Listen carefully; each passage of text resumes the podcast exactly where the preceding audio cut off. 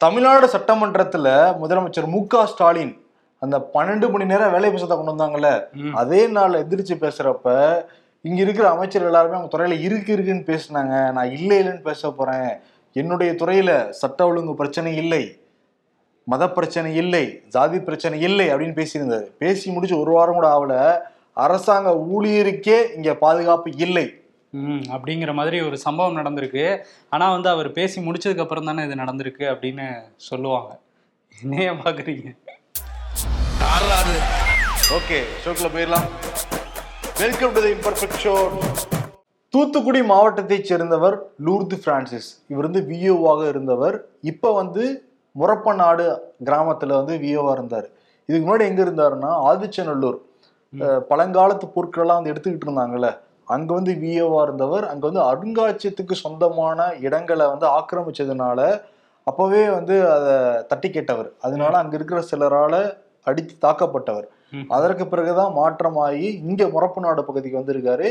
இங்க வந்து அடிக்கடி இந்த மணல் திருட்டு அதிகமாகி நடந்துகிட்டே இருக்குமா. அண்மையில ராமசுப்பிரமணியன் அப்படின்னு சொல்லப்படுற ராமசுப்பு. பைக்ல வந்து மணல்ல அள்ளிட்டு வந்து போயிருக்காராம். அனுமதியே இல்லாம அதை தடுத்து நிப்பாட்டி இருக்காரு உடனே பைக்கை போட்டுட்டு அந்த ராமசுப்பு வந்து எஸ்கேப் ஆகி போயிருக்காரு. இவர் என்ன பண்ணியிருக்காரு? காவல் நிலையத்துல புகார் கொடுத்திருக்காரு லூர்து பிரான்சிஸ். இதுக்கப்புறம் என்ன நடந்திருக்குன்னா விஏஓ அலுவலகத்துல லூர்து பிரான்சிஸ் இருந்தப்பவே ரெண்டு பேர். அலுவலகத்துக்குள்ள பூந்து அவரை வெட்டி வந்து கொண்டிருக்காங்க அதுல ஒருத்தர் ராமசுப்ரமணியம் இன்னொருத்தர் வந்து காவல்துறை இப்போ தேடிட்டு இருக்காங்க. அவசர அவசரமா திருநெல்வேலி மருத்துவமனையில அனுமதிக்கப்படுறாரு பிரான்சிஸ். அங்கேயே வந்து உயிர் வந்து பிரியுது. மாவட்ட கலெக்டர் செந்தில்ராஜ் நேரில் போய் விசாரிச்சுக்கிட்டு இருந்திருக்காரு நேற்று ஆனால் விஏஓ அலுவலகத்துக்குள்ளாரே வெட்டி படுகொலை செய்யப்பட்டிருக்கிறார். ஆமா. அதாவது ஒரு வெள் பட்டப்பகல்ல உள்ள புகுந்து அரசு ஊழியரையே வந்து கொலை பண்ணியிருக்காங்க. எதிர்க்கட்சிகள்லாம் வந்து கொந்தளிச்சிட்டு இருக்காங்க எடப்பாடி வந்து என்ன சொல்லியிருக்காருன்னா இந்த மாதிரி பாருங்க அரசு ஊழியர்களுக்கே இந்த அரசுல வந்து இதுதான் நிலைமை. அப்ப பொதுமக்களோட நிலைமையை யோசிச்சு பாருங்கன்ட்டு அவர் ஒரு அறிக்கை விட்டிருக்காரு. பாஜக தரப்புல இருந்து அறிக்கை வந்திருக்கு. எல்லா கட்சிகளும் எதிர்க்கட்சிகளும் அறிக்கை கொடுத்துட்டு இருக்காங்க ஆமா. உனக்கு சொல்றது உண்மையா இல்லையா? அரசாங்க ஊழியர்களே பாதுகாப்பு இல்லைன்னு தானே அது தெரிய வருது. முதல்வர் மு க ஸ்டாலின் இதை தீவிரமா வந்து விசாரிக்க உத்தரவு விட்டிருக்காரு. அதே சமயத்துல அந்த குடும்பத்துக்கு ஒரு கோடி ரூபாய் நிவாரணம் கொடுத்தது மட்டுமல்லாம அந்த குடும்பத்துல ஒருத்தருக்கு தகுதியான அரசு வேலை வழங்கப்படுங்கிறதையும் உத்தரவாதம் வந்து கொடுத்துருக்காங்க. ஆனால் சட்ட ஒழுங்கு சரியில்லைங்கிறதான் எடுத்துக்காட்டா இருக்கு. ஏன்னா அவர் வந்து முறையா வேலை செஞ்சிருக்காரு தட்டி கேட்டிருக்காரு. அதற்கு பதிலா என்ன கிடைச்சிருக்கு அவருக்கு? உயிரே போயிடுச்சு இப்ப. போயிடுச்சு. அந்த குடும்பம் வந்து இப்ப தத்தளிச்சுக்கிட்டு இருக்கிறாங்க. இன்னொரு பக்கம் வந்து அவர் சொன்னார்ல இல்லை இல்லை இல்லை. அதாவது என்கிட்ட சட்ட ஒழுங்கு பிரச்சனை இல்லை அப்படின்னு சொன்னாரு. இது வந்து அதுக்கப்புறம் நடந்த சம்பவமா இருந்தா கூட அதுக்கு முன்னாடி நிறைய நிறைய சம்பவங்கள் அவர் சொன்ன விஷயங்கள்லாம் நடந்திருக்கு. வேங்கை வயல்ல நடந்துச்சு அந்த ஜாதி பிரச்சனை தான் அது. அதே மாதிரி வந்து அந்த காவல்துறை மரணங்களே இல்லை லாக்அப் மரணங்களே இல்லைன்னு சொன்னாரு. அந்த செய்திகளையும் நம்ம அந்த காலகட்டத்துல பார்த்தோம். இவங்க திமுக ஆட்சியில இல்லை இல்லைன்னு சொன்னாரு. ஆனா இருக்கு அப்படிங்கிறது தான் இந்த சம்பவமும் காட்டுது. இல்ல மணல் கொள்ளை ரொம்ப அதிகமா தான் நடந்துகிட்டு இருக்கு. நம்ம வேலூர்ல கூட சொல்லியிருந்தோம். அது. ஆறே இல்ல. அந்த அளவுக்கு வந்து மணல் அந்த அள்ளிட்டு போய்கிட்டு தான் இருக்காங்க. செந்தில் பாலாஜி இருக்காருல்ல அமைச்சராகிறதுக்கு முன்னாடியே பதினோரு மணிக்கு பதவி ஏற்றுப்பாரு சிஎம். பதினொன்று அஞ்சுக்கெல்லாம் நம்ம மணல் வந்து அள்ளலாம் அப்படிலாம் சொன்னாங்க. அதனாலதான் இந்த மாதிரி ஆட்களுக்கெல்லாம் தைரியம் வருது. யார் கேட்க போறா அப்படிங்கிறத? பயம் இல்லைங்கிறதுனால இந்த மாதிரி துணிஞ்சு அரசாங்க ஊழியர்களே வெட்டி படுகொலை வந்து செய்யறாங்க. செய்கிறாங்க இதில் வந்து நாங்கள் கடுமையான தண்டனை வந்து கிடைக்கும். யாருங்கிறத விசாரித்து நாங்கள் பண்ணுவோம் அப்படின்னு சொல்லியிருக்காரு. அந்த மாவட்டத்தோட கலெக்டர் செந்தில்ராஜ் சொல்லியிருக்காரு. ம். நம்ம இந்த விசாரணையை பொறுத்திருந்து பார்ப்போம் என்ன பண்ணுறாங்க அப்படிங்கிறது. இந்த மாவட்ட கலெக்டர் பற்றி பேசும்போது இன்னொரு மாவட்ட கலெக்டர் வந்து ஒரு உத்தரவு போட்டிருக்காரு. தென்காசி மாவட்ட கலெக்டர் ரவிச்சந்திரன் என்ன சொல்லியிருக்காருன்னா அந்த பகுதியில் வந்து அந்த தென்காசி மாவட்டத்தில் உள்ள அந்த களக்காடு பகுதியில் ஒரு ஷூட்டிங் நடந்திருக்கு. தனுஷோட கேப்டன் மில்லர் அப்படிங்கிற படத்தோட ஷூட்டிங். இது எங்கே எதை ஒட்டி நடந்திருக்குன்னா அங்கே உள்ள அந்த புலிகள் சரணாலயத்தை ஒட்டி நடந்திருக்கு. களக்காடு முண்டந்துறை புலிகள் சரணாலயம் அது. அங்கே பாமெல்லாம் வெடிச்சு பயங்கரமாக ஷூட்டிங் எடுத்திருக்காங்க. அந்த சத்தத்தில் விலங்குகள்லாம் பயந்துருக்கு அப்படிங்கிறது அந்த ஏரியா மக்களோட குற்றச்சாட்டு. இதுக்கப்புறம் இதை நிறுத்தியிருக்காங்க அந்த ஷூட்டிங்கை. போன மாதமே இதை பற்றி புகார்கள்லாம் வந்திருக்கு. என்ன சொல்லியிருக்காங்க அப்படின்னா அந்த பகுதியில் உள்ள இந்த செங்குளம் அணை இருக்குல்ல அந்த அணையில் கொஞ்சம் மண்ணெல்லாம் வெளியே எடுத்திருக்காங்க இந்த ஷூட்டிங்காக. எடுத்துட்டு அங்கே ஒரு மரப்பாலம் செட்டெல்லாம் போட்டிருக்காங்க. இதுவே சட்ட விரோதம் அப்படின்னு சொல்லப்படுது. இதை தாண்டி அந்த வனவிலங்குகள் இருக்க ஏரியால இவங்க சத்தமா வந்து படம் எடுத்ததுனால சில யானைகள்லாம் விவசாய நிலங்களுக்குள்ள வந்துட்டதா வேற போன மாசமே புகார் வந்திருக்கு.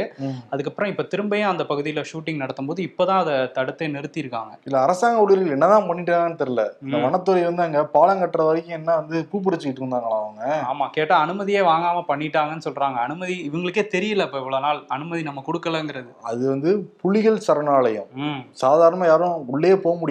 சினிமா ஷூட்டிங் குறைஞ்சது ஐம்பதுல இருந்து நூறு பேர் உள்ள போயிருப்பாங்க. அப்ப என்ன பண்ணிட்டு இருந்தா? கேள்வி எழுதா இல்லையா? அப்ப எந்த இதுல ஆட்சியாளர்கள் வேலை செய்யறாங்கன்னு தெரியுது இல்ல இதுலயே. ம் ஆமா அப்படிதான் தெரிஞ்சிட்டு இருக்கு அந்த பகுதியில் உள்ள சில பேர் என்ன சொல்றாங்கன்னா அவங்க அந்த படப்பிடிப்பு தளத்துல இருக்கவங்கள்ட்ட பேசும்போது முதல்வர்கிட்ட சொல்லி அதாவது முதல்வர் எங்களுக்கு தெரியும் அப்படிங்கிற மாதிரி அவங்க காட்டிக்கிறாங்க. அப்படின்னு கூட குற்றச்சாட்டு எழுந்திருக்கு ஐபிஎல்ல.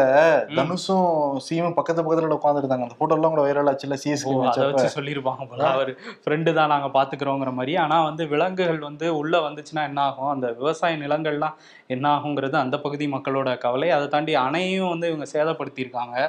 இதெல்லாம் வேற நடந்துட்டு இருக்குது ஓகே. இவங்க வந்து பாக்குறாங்களா? இல்ல இதெல்லாம் கவனிக்கலையா? ரொம்ப கவலையா இருக்குல்ல இந்த அரசாங்கத்தை நினைச்சா. அதே மாதிரி இந்த வேங்கை வயல் பிரச்சனை இன்னும் வந்து முடியவே இல்லை. சிபிசிஐடி போலீசார் வந்து சிறப்பு நீதிமன்றத்துல போய் பதினோரு பேருடைய டிஎன்ஏ டெஸ்ட் பண்ணணும்னு சொல்லி அனுமதிலாம் வாங்கிட்டு இருந்தாங்க. பதினோரு பேருக்கு நோட்டீஸ்லாம் அனுப்பிச்சு விட்டாங்க. நேத்து வந்து அந்த புதுக்கோட்டை அரசு மருத்துவமனைக்கு வெறும் மூணு பேர் தான் வந்திருக்காங்க. ஒரு ஆயுதப்படை காவலர் அதுக்கப்புறம் அந்த டேங்க் உடைய டெக்னீஷியன் ஒருத்தர். அப்புறம் இன்னொரு நபர் மட்டும் தான் ஆஜரிருக்காங்க மீதி எட்டு பேர் ஆஜராகவே இல்லை. ஆமா. இப்ப அந்த அடுத்த கட்ட விசாரணைக்கு எப்படி பண்ண போறாங்கன்னே தெரியல. சிபிசிடி போலீஸார். அப்படி. திணறிக்கிட்டு இருக்காங்க. இருநூறுவாவது நாளே கொண்டாடிடுவாங்க போல தெரியுது. ஆமா திரும்ப அந்த எட்டு பேருக்கும் சம்மன் அனுப்பிச்சிருக்கோம் அப்படின்னு சொல்லியிருக்காங்க. அதையும் பார்க்கணும். இன்னொரு பக்கம் அந்த ஜி ஸ்கொயர் ரைடு இருக்குல்ல அது வந்து தொடர்ந்து அந்த ரைடு வந்து நடந்துட்டே இருக்கு. அந்த மூணாவது நாளா நடந்துட்டு இருக்கு. முதல்ல ஆரம்பிக்கிறப்ப நாற்பது இடங்கள்ல ஆரம்பிச்சதுப்பா. இப்ப அப்படியே போய் போய் ரைடுன்னு கூட சொல்றதா இன்ட்ராகிரேஷன் தான். உள்ள போனோன்னு அவங்க நிறைய விஷயங்கள் வளர ஆரம்பிச்சிருக்காங்களாம் அப்படியே நூல் பிடிச்சி நூல் பிடிச்சி நூல் பிடிச்சி நூல் பிடிச்சி அங்க விசாரி அங்க விசாரின்னு சொல்லிட்டு தொண்ணூறு இடங்களுக்கு மேல நடந்துட்டு இருக்கு. மூணாவது நாளா பல இடங்கள்ல முடிஞ்சிருக்கு. சில இடங்கள் இன்னும் தொடர்ந்து தான் அது இருக்கு. அவங்க அறிக்கையை வெளியிட்டிருக்கப்ப தான் தெரியும் என்னென்ன கிடைச்சிருக்குன்ட்டு. ஆனா சிஎம் பயங்கர அப்செட்ல தான் இன்னைக்கு விழுப்புரம் விழுப்புரமே கிளம்பி போயிருக்காராம். ம்ஹும். ஆமா இந்த வழக்கை வந்து அமலாக்கத்துறை கூட மாத்தலாம் அப்படின்னு சொல்றாங்க. இன்னொரு விஷயம் வந்து அமலாக்கத்துறையே ஒரு ரைடு நடத்திட்டு இருக்காங்க. எங்கன்னா அந்த செட்டிநாடு குழுமத்தை சேர்ந்த அந்த இடங்கள்ல எல்லாம் ரைடு போயிட்டு இருக்கு. அதுவும் மூணாவது நாளா நடந்துட்டு இருக்குது. அங்க ஏற்கனவே ரெண்டாயிரத்தி இருபதுல இது மாதிரி ஒரு சோதனை நடந்தது. அப்ப சுமார் எழுநூறு கோடி ரூபாய் அளவுல வந்து வரி ஏய்ப்பு பண்ணியிருக்காங்க. அப்படிங்கிறது புகாரா அதாவது குற்றச்சாட்டா எழுந்தது. இப்ப திரும்பியும் அங்க நடந்துட்டு இருக்கு. அங்கேயும் என்னங்கிறது அறிக்கை வந்தால் தான் தெரியும். அங்கேயும் சட்டவிரோத ப பண பரிவர்த்தனையினால தான் இந்த ரைடு அப்படின்னு சொல்றாங்க. பார்ப்போம் அறிக்கை வந்தா தான் தெரியும் ரெண்டு ரைட்லயுமே பிடிஆர் பழனிவேல் தியாகராஜன் தமிழ்நாட்டுடைய நிதியமைச்சர் அவருடைய இரண்டாவது ஆடியோவை நேற்று வந்து அண்ணாமலை வெளியிட்டு இருந்தாரு ஒரே ஆடியோ ரிலீஸ் ஃபங்க்ஷனாக நடத்திக்கிட்டு இருக்காங்க ட்விட்டர் பேஜில் அண்ணாமலை. அதில் பிடிஆர் வாய்ஸ்ன்னு சொல்லப்படுற அதில் என்ன தகவல் வெளியாகிருக்குன்னா ஒரு கட்சியில ஒரு நபர் ஒரு பதவிக்கு நான் ஆதரவு கொடுக்குறேன். அதனாலே பிஜேபி எனக்கு பிடிக்கும். இங்க வந்து எம்எல்ஏக்கள் அமைச்சர்கள் தான் எல்லாம் முடிவு எடுக்கிறாங்க. ஊழல் பணத்தெல்லாம் அவங்களே வந்து வாரி சுருட்டிக்கிறாங்க. இங்க திமுக பொறுத்தவரை கட்சினா மகனும் மருமகனும் தான். பல முறைகேடுகள் நடக்குது அப்படிங்கிற மாதிரி அந்த ஆடியோவில் பேசப்பட்டிருந்தது. அதுல இங்கிலீஷும் போட்டிருந்தது தமிழ்லயும் வந்து மொழிபெயர்த்து எல்லாம் போட்டிருந்தாங்க. அண்ணாமலை வெளியிட்டு இருந்தாரு. இன்னைக்கு பிடிஆர் வந்து பழனி பிடிஆர் விளக்கமும் கொடுத்திருக்காரு அதுக்கு. ஆமா வீடியோவாவே ஒரு விளக்கம் கொடுத்துருக்காரு.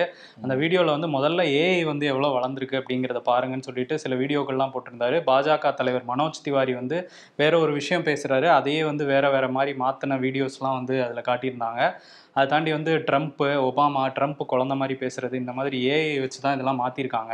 வீடியோவே இப்படி பண்ணலாம்னா ஆடியோ யோசிச்சு பாருங்க அப்படிங்கிற மாதிரி சொல்லிட்டு இது வந்து பொய்யான ஆடியோ தான். நான் நேர்லையோ இல்லை வந்து ஃபோன் மூலியமாவோ அதில் பேசியிருக்க மாதிரி யார்கிட்டையுமே பேசலை.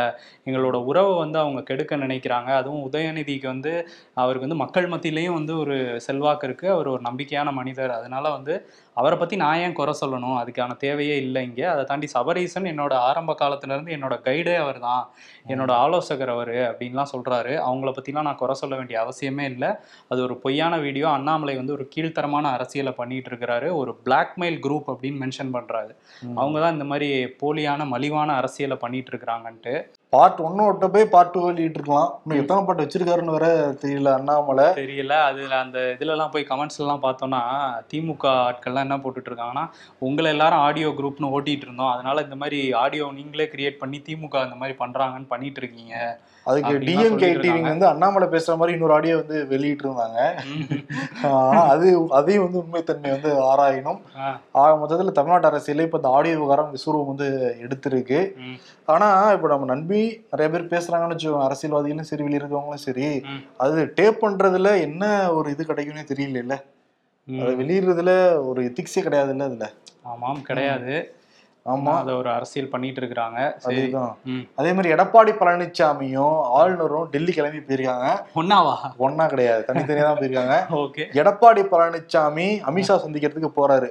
ஏன்னா பொதுச் செயலாளர் ஆனதுக்கு பிறகு அமித்ஷா சந்திக்கவே இல்லை. அவர் வந்து ஆல்ரெடி ஈரோடு கிழக்குல பிஜேபி கன்சிடர் பண்ணா வேட்பாளர் அறிவிச்சது பிரச்சனையாச்சு. அதற்கு பிறகு கர்நாடக எலெக்ஷன்ல நாங்க நிக்கிறோம். எங்களுக்கு தொகுதி கொடுங்கன்னு அந்த எடப்பாடி பழனிசாமி தூதுட்டு கேட்டு பார்த்தாரு. கொடுக்கவே நாங்க வந்து நிப்போம் அப்படிங்கிற மாதிரி சவால் விட்டுருந்தாரு. திருப்பி பிஜேபி கோரிக்கை ஏத்து வந்து வாபஸ் வாங்கினாரு. தேர்தல் ஆணையம் வேற இப்போ ஓகே சொல்லிடுச்சு எடப்பாடி பழனிசாமிக்கு இதான் நினைச்சது அதே நடந்துருச்சு. ஒரே ஆள் நான் தான்.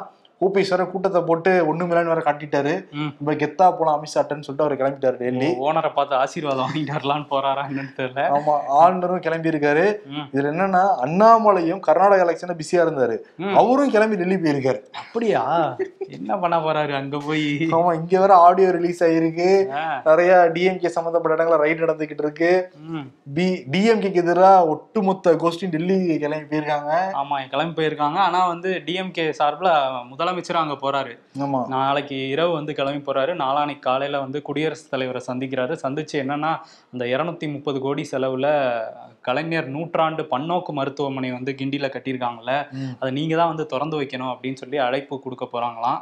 அதை. தாண்டி வந்து அந்த கால நிர்ணயம் பண்ணணும் ஆளுநர்களுக்கு மசோதா அனுப்புனா இந்த பீரியட்குள்ள அவங்க ஒப்புதல் கொடுக்கணுங்கிற மாதிரி ஒரு விஷயம் இங்க பண்ணாங்கல்ல அதை வந்து நீங்க மசோதா வந்து ஒப்புதல் கொடுக்கணும். அந்த மாதிரி ஒரு விஷயத்த கொண்டு வரணும் அப்படின்னு சொல்லி வலியுறுத்த போறாங்களாம். ஆமா அதே மாதிரி இந்த மசோதா சொன்ன ஞாபகம் வருது.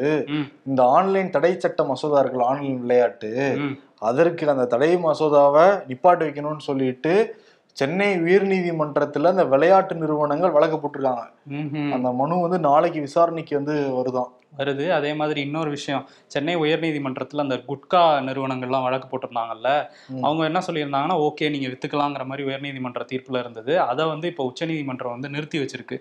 இல்லை தமிழ்நாடு அரசு வந்து தடை பண்ணிக்கலாம் குட்காவை அப்படின்னு வந்து உச்சநீதிமன்றம் சொல்லியிருக்காங்க. சொல்லியிருக்காங்க. அந்த ரைடு போட்டுறப்ப தான் ஞாபகம் வருது. விஜயபாஸ்கர் விட்டா விஜயபாஸ்கர். ரைடு நடந்துட்டு இருக்க ஃபைல்லாம் தூக்கி வெளியே வீசி. விளையாடிட்டு இருந்தாங்களே. அது வழக்கெல்லாம் என்ன ஆச்சு? என்ன ஆச்சு? அதுதான் ரைடு பண்றாங்க. மத்திய அரசும் சரி இங்க இவங்களும் பண்றாங்க. மாநில அரசும் நிறைய ரைடுலாம் பண்ணாங்க. லஞ்ச ஒழிப்புத்துறையை வச்சு. ஆனா என்ன ஆகுதுன்னே தெரியல. அப்படியே நின்றுது. ஒரு நாள் செய்திகள் அடிபடுது. அதுக்கப்புறம் என்ன ஆகுதுன்னு தெரியல அந்த வழக்குகள் எல்லாம். ஒரு மிரட்டி பாக்குறதுக்காக யூஸ் பண்றாங்களோங்கிற சந்தேகம் வருது. சிஏஜி அறிக்கை வெளியே இருக்கு பாத்தியா? ஆமா. சிஏஜி அறிக்கை வெளியாயிருக்கு. அது தொடர்பா வந்து மா சுப்பிரமணியன் அமைச்சர். அவர் வந்து நேற்று விரிவா ஒரு பேட்டி கொடுத்திருந்தாரு. அந்த மத்திய தணிக்கை அறிக்கையில வந்து குறிப்பா வந்து அந்த எடப்பாடி வந்து ரெண்டு துறைகள் வச்சிருந்தார்ல பொதுப்பணித்துறை அப்புறம் வந்து நெடுஞ்சாலைத்துறை. அந்த ரெண்டாயிரத்தி பத்தொன்பதுல இருந்து இருபத்தொன்னு அந்த காலகட்டத்தில் வந்து அவர் முதலமைச்சராக இருந்தப்போ நிறைய மெகா ஊழல்கள்லாம் நடந்திருக்கு அப்படின்னு சிஏஜி அறிக்கையே சொல்லுது. அவர் சம்மந்திக்காக தான் அந்த டெண்டர்லாம் எடுத்து கொடுத்துருக்காருங்கிறத இப்போ நிரூபணமே ஆயிடுச்சுங்கிற மாதிரி அவர் சொல்லியிருந்தாரு. அதில் ஒரே அஹ், கணினியில இருந்து கிட்டத்தட்ட ரெண்டாயிரத்தி தொண்ணூத்தோரு டெண்டர்களுக்கான மனு இது மனு கொடுத்துருக்காங்களாம். ஒரே கணினியில இருந்து இது வந்து சிஏஜி அறிக்கையில நிரூபணமே ஆயிருக்குங்கிற மாதிரி அவர் சொல்லியிருந்தாரு. அதுல அந்த செய்யாதுரை அவர் வந்து எடப்பாடி சம்பந்திக்கு ரொம்பவும் நெருக்கமானவர் அப்படின்னு முன்னாடியே சொல்லப்பட்டுச்சு. ரெண்டாயிரத்தி இருபத்தி ரெண்டுல அவர் வீட்லயும் வருமான வரித்துறை ரெய்டெல்லாம் நடந்துச்சு. அவருக்கு வந்து நிறைய டெண்டர் கொடுத்துருக்காங்க. அந்த ஒரே குடும்பத்தை சேர்ந்த பல பேருக்கு வந்து டெண்டர் கொடுக்கப்பட்டிருக்கு. இந்த ஊழலை வந்து விசாரிச்சா எடப்பாடி வந்து பெரிய அளவுல ஊழல் பண்ணது வெளியே வரும்லாம் சொல்லியிருக்காரு. அதனால பார்க்கணும் அதையும். ஓனரை பார்க்க போறாங்களா அப்புறம் என்னப்பா? அதனாலதான் ஓனரை பார்க்க போயிட்டாங்களா? பொதுவா சொல்றேன். முதல்ல காசி தமிழ் சங்கம் நடத்துனாங்க. அதுக்கு எந்த தமிழறிஞரும் போன மாதிரியே தெரியல. ஆனா வெற்றி வெற்றி அப்படின்னு கொண்டாடிட்டு இருந்தாங்க பிஜேபிக்காரங்க. அதோட நிப்பாட்டிப்பாங்கன்னு பார்த்தா இல்ல இல்ல. சௌராஷ்டிரா தமிழ் சங்கம்னு நான் திருப்பி குஜராத்ல வந்து நடத்துனாங்க. இன்னையோட முடியுது. காணொளி காட்சியாக மோடி வந்து அதை கலந்துக்கிட்டு முடிச்சு வச்சிருக்காப்புல ஃபங்க்ஷனை முடிச்சு வச்சிருக்காரு. அடுத்து போபால் தமிழ்ச்சங்கம்னு ஏதாவது மத்திய பிரதேசத்துல எதுவும் பண்ணுவாங்களா? இல்ல அது கிடையாது. என்ன தெரியுமா இப்ப. காசி தெலுங்கு சங்கமாமா. அங்க ட்ராக்க மாத்திட்டாங்க பக்கத்து ஓ மாநிலத்துக்கு. ஆமா ஆமா அது ரெண்டு மாநிலம் வேற இல்ல அதனால அந்த மாதிரி ஏதாவது பண்ணிட்டு இருப்பாங்க. இருபத்தி ஒன்பதாம் தேதியில தான் ஆரம்பிக்குதாங்க. ஆ, அது ஆரம்பிக்கட்டும். இன்னொரு பக்கம் வந்து ஒருத்தர் வந்து ஒரு சர்ப்ரைஸா ஒரு gift எல்லாம் கொடுத்துருக்காரு. இங்க உள்ள ஒரு தலைவர் வந்து எனக்கு நண்பர்கள்லாம் உதவி பண்றாங்க. வீட்டு வாடகை கொடுக்குறாங்க. மாசம் ஏழு எட்டு லட்ச ரூபா கொடுக்குறாங்கலாம் சொன்னார்ல.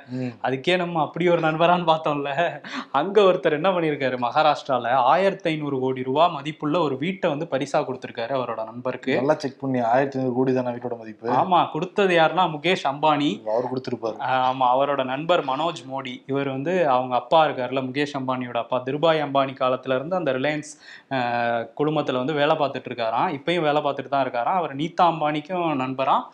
முகேஷ் அம்பானிக்கும் நண்பராம். அதனால வந்து அந்த வீடு குடும்ப நண்பர் குடும்ப நண்பர். ஆமா இப்படி ஒரு நண்பர்லாம் எங்கதான் கிடைக்கிறாங்க? அவருக்கு மனோஜ் மோடிக்கு கிடைச்சிருக்க மாதிரி அப்படிங்கிற- கோடி வீடு கொடுக்குறாங்க கிஃப்டா இருபத்தி ரெண்டு மாடியா ஒரு லட்சத்தி ஒரு லட்சத்தி ஏழாயிரம் சதுரடியா அந்த வீடு. இன்னும் மகாராஷ்டிராலயாவா? ஆமா, மும்பைல. மும்பைல எல்லாம் ஒரு சதுரடியே எவ்வளவு காஸ்ட்லிங்கிறாங்க ஒரு லட்சம் சதுரடியா? நினைச்சே பார்க்க முடியலையே. கொடுத்துருக்காரு. ஓகே அந்த மாதிரி நண்பர்கள் கிடைக்கிறதுக்கு நிச்சயமா கொடுத்து வச்சிருக்கணும். என்ன வேற அப்பாவா பாத்துக்கிறீங்க நான் என்ன ஆயிரத்தி ஐநூறு கோடியில வீடா வாங்கி தர முடியும்? சரி ஆனா வந்து மோடின்னு சொன்னியா அவர் நண்பர் பேரு? மோடின்னு சொன்னாலே பிரச்சனை ஆயிடுதுல்ல இப்ப. ராகுல் காந்தி அதனாலதான் எம்பி பதவியெல்லாம் இழந்துட்டு வந்து உட்கார்ந்துருக்காரு. சூரத் நீதிமன்றத்துல மேல்முறையீடு செஞ்சாரு தள்ளுபடி பண்ணிட்டாங்க. இப்ப குஜராத் உயர் நீதிமன்றத்துல மேல்முறையீடு பண்ணிருக்காரு ராகுல் காந்தி. ஆமா பண்ணியிருக்கிறாரு. இன்னொரு பக்கம் அந்த டெல்லி ஜந்தர் மந்தர்ல போராடிட்டு இருந்தாங்கல்ல மல்யுத்த வீராங்கனைகள். அவங்க நாலாவது நாளா தொடர்ச்சியா போராட்டம் நடத்திட்டு இருக்காங்க இதுக்கிடையில உச்சநீதிமன்றத்துல அந்த பிரிஜ்பூஷன் சரண் சிங் இந்த பாலியல் தொல்லை கொடுத்தாருன்னு குற்றச்சாட்டு வைக்கிறாங்கல்ல அவர் மேல வந்து வழக்கு பதியணும்ட்டு ஒரு மனு போட்டிருந்தாங்க. அந்த மனுவை வந்து உச்சநீதிமன்றம் வந்து நாங்க விசாரிக்கிறோம். இது வந்து ஒரு தீவிரமான விஷயமா இருக்கு. ஏன்னா ஒலிம்பிக்ல கலந்துக்கிட்ட இந்தியாவோட பெருமை மிகு வீராங்கனைகளுக்கு வந்து இப்படி ஒரு தொல்லை கொடுத்துருக்காருன்னா கண்டிப்பா இதுல இது பண்ணணும்னு சொல்லியிருக்காங்க. அங்க வந்து மத்திய அரசு வந்து ஒரு பதில் வேற சொல்லியிருக்காங்க. ஏன் அவர் மேல வழக்கு பதியல அப்படின்னா இதுல வந்து ஆரம்ப கட்ட விசாரணை தேவைப்படுதாம் அந்த விசாரணைக்கு அப்புறம் வழக்கு பதிவு பண்ணுவாங்களாம். மட்டும்? தெளிவா தெரியுது அவங்க காப்பாத்துறாங்கங்கிறது தான் எதிர்க்கட்சிகள்லாம் சொல்றாங்க. ஏன்னா அந்த எம்பி வந்து அவர் பாஜக எம்பி அவரு.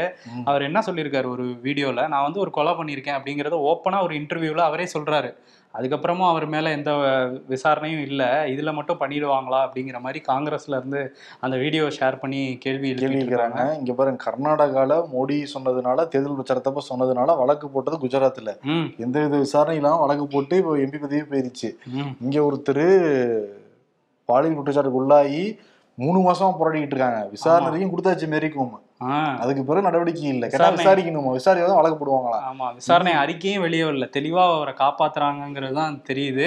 கர்நாடகால பாத்தீங்களா? பொம்மைக்கு வந்து க இவரெல்லாம் கை கொடுத்துட்டு இருந்தாரு சித்தராமையா? இவரு பசவராஜ் பொம்மைக்கு. தெரியுது. அவங்க பாஜக காங்கிரஸ் என்னதான் வெளியில அடிச்சுக்கிட்டா கூட அங்க நல்லா கை கொடுத்து தோல்ல தட்டி ஜாலியா பேசிட்டு இருந்தாங்க. ரொம்ப டஃப் ஆயிட்டு தான் போயிட்டு இருக்கு கர்நாடகா. ரொம்ப சூடு பிடிச்சிருக்காங்க. சீனாவுடைய பாதுகாப்பு அமைச்சர் விஷாங் பூ. ஷாங் ஃபூவா விஷாங் பூ குங்ஃபூலாம் கத்துக்கிட்டு வருவாருன்னு நினைக்கிறேன். பாதுகாப்புத்துறை அமைச்சர் வேற. சரி எதுக்காக வராரு? அதுக்குள்ள நீயே சொல்லிட்டிய. வரப்போறாரு குங்ஃபூல கத்துக்கிட்டு. இந்தியாவுக்கு வரப்போறாரு. ஷாங்காய் ஒத்துழைப்பு அந்த கூட்டமைப்போடைய கூட்டம் நடக்க போகுது இந்தியாவுல. ஓகே. எட்டு நாடுகள் வந்து கலந்துக்கிறாங்க. இருபத்தி ஏழாம் தேதி இருபத்தி எட்டாம் தேதி அதுல இந்தியா கலந்து இந்தியால இருந்து கலந்துக்க போறாரு பாதுகாப்புத்துறை அமைச்சர். ஓகே. அதுல நம்ம பாதுகாப்புத்துறை அமைச்சர் ராஜ்நாத் சிங்கும் அவரும் பேச்சுவார்த்தை நடத்தலாம் அப்படின்னு சொல்றாங்க. முக்கியமா கிழக்கு லடாக்கை பத்தி பேசுவாங்க. ஏன்னா மூன்று ஆண்டுகளாக அப்படியே நீர்ப்புத்த நிற்பதான் இருக்கு. புசு புசு புசுன்னு இருக்குல்ல. எல்லையில ஒரு பதற்றம் இருந்துட்டே இருக்கு. அது இந்த. சந்திப்புக்கு அப்புறம் தனிதான் பார்ப்போம். ம். இன்னொரு விஷயம் வந்து அது பஞ்சாப்ல ஐந்து முறை முதல்வராக இருந்த பிரகாஷ் சிங் பதால் இவர் சிரோமணி அகாலிதளம் கட்சியோட தலைவர். அவர் வந்து தொண்ணூத்தைந்து வயதுல வந்து காலமாயிருக்காரு. அவருக்கு வந்து பிரதமர் மோடி உள்ளிட்ட பல தலைவர்களும் அஞ்சலி செலுத்திட்டு இருக்காங்க. மோடி வந்து நேர்லயே போய் பஞ்சாப்லயே வந்து அஞ்சலி செலுத்தியிருக்காரு. ஆமா இந்த முறை முதலமைச்சரா இருந்தாருன்னா. ம் ஆமா அங்க செல்வாக்குமிக்க ஒரு தலைவர். அங்க பஞ்சாபே ஒரு மாதிரி வருத்தமாக தான் இருக்காங்க எல்லாருமே. இன்னொரு சோகமான செய்தியும் இருக்கு. ம். சூடான்ல வந்து அந்த நேஷனல் பப்ளிக் ஹெல்த் சென்டர் அப்படிங்கிற ஒரு இடம் இருக்கு. அதை வந்து இப்போ அந்த ரெண்டு தரப்பு அடிச்சுக்கிட்டு இருக்காங்களா ராணுவமும் துணை ராணுவமும். அந்த ராணுவ படைகளை சேர்ந்த சிலர் வந்து அந்த கைப்பற்றிட்டாங்களாம். அங்க உள்ள ஸ்டாஃப்ஸ் எல்லாம் வெளியே போக சொல்லிட்டு இவங்க ஃபுல் கண்ட்ரோல் வச்சிருக்காங்களாம். அந்த சென்டர்ல என்ன இருக்கு அப்படின்னா அங்க உள்ள லேப்ல வந்து எல்லா வைரஸோட மாதிரிகளும் இருக்கான் கொடூரமான நோய்களோட மாதிரிகள்லாம் இருக்கு அப்படின்னு சொல்றாங்க. இவங்க ஏதாவது தவறுதலா ஏதாவது பண்ணாங்க அங்க ஏதாவது வெடிச்சுது இல்ல துப்பாக்கி சூடு அங்கேயே நடந்ததுன்னா வெளியே வரும் நோய்கள்லாம் அப்படின்னு சொல்றாங்க. இது WHO ல இருந்தே சொல்லியிருக்காங்க. ஆமா உலக நாடுகள் எச்சரிக்கை எடுத்திருக்கு தயவு செஞ்சு காப்பாத்துங்க. நாடுகளை இதா பண்ணிட்டாங்கன்னா அப்புறம் எங்க மேல பழிய தூக்கி போட்டக்கூடாதுன்ட்டு டெட்ராஸ். சொல்ல? ஆரம்பிச்சிருவாரு இப்பதான் அக்கப்போரா இருக்குப்பா அந்த மனித பதர்களோட. ஆமா அதான். அதனால அந்த அந்த அங்க ஒரு அமைதி நிலவணும். அதை தாண்டி வந்து அங்க நிறைய தமிழர்கள் இந்தியர்கள்லாம் இருக்கிறாங்க. எல்லா நாட்டவர்களும் இருக்காங்க. எல்லாருக்கும் மீட்பு பணிலாம் நடந்துட்டு இருக்கு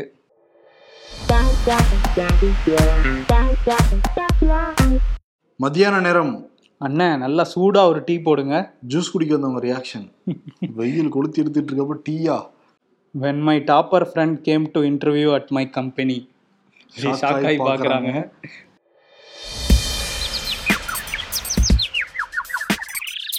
கூட்டணி கொள்கைக்காக அமைப்பது இல்லை தேர்தலுக்காக மட்டுமே அமைக்கப்படுகிறது. அதிமுக வி. வி. ராஜன் செல்லப்பா. ஆமா உங்க கொள்கை தான் என்ன? பாஜகவோட கூட்டணி அமைப்பது. நல்ல கொள்கை இல்ல கர்நாடகா சட்டப்பேரவை தேர்தலில் பாஜகவின் கோரிக்கையை ஏற்று வேட்பாளரை திரும்ப பெற்றது அதிமுக. கோரிக்கையா இல்ல கட்டளையா? கட்டளை. ம். கட்டளையே சாசனம். இதோ வந்துட்டேன். தமிழ்நாட்டில் விஏஓவுக்கே ஒரு அரசாங்க அதிகாரிக்கு அவரோட கடமையை செஞ்சா அவருக்கு பாதுகாப்பு இல்லாத சூழல் தான் தமிழ்நாட்டில் நிலவிக்கிட்டு இருக்கு. அதனால ஸ்டாலினுக்கு ஒரு விருது கொடுத்துடலாம். அதே மாதிரி பிடிஆர் உடைய ஆடியோ தொடர்ந்து ரிலீஸ் ஆகிக்கிட்டே இருக்கு. அவரும் முன்னாடி அறிக்கை கொடுத்து பார்த்தாரு. டெஸ்ட்டுக்கெல்லாம் கூட தயார் அப்படின்லாம் சொன்னாரு. இன்னைக்கு வீடியோவே போட்டாப்புல தொங்கி. ஆமா. அதனால ஸ்டாலினுக்கும் பிடிஆருக்கும் சேர்த்து கொடுத்துடலாம் அவார்டு. ஓகே. நீங்கள் தொடர்பு கொள்ளும் எண் அப்படின்னு கொடுத்து முடிச்சிடும் டீன் டீன் அடிச்சிட்டு கட்டாயிருமா? போன்ல தானே அவங்களுக்கு ஃபுல்லா செவன் தேர்ட்டி நடக்குது. அதனால நீங்கள் தொடர்பு கொள்ளும் எண் ஓகே அப்படின்னு கொடுத்துட்டு விடைபெறுகிறோம். நன்றி வணக்கம். நன்றி.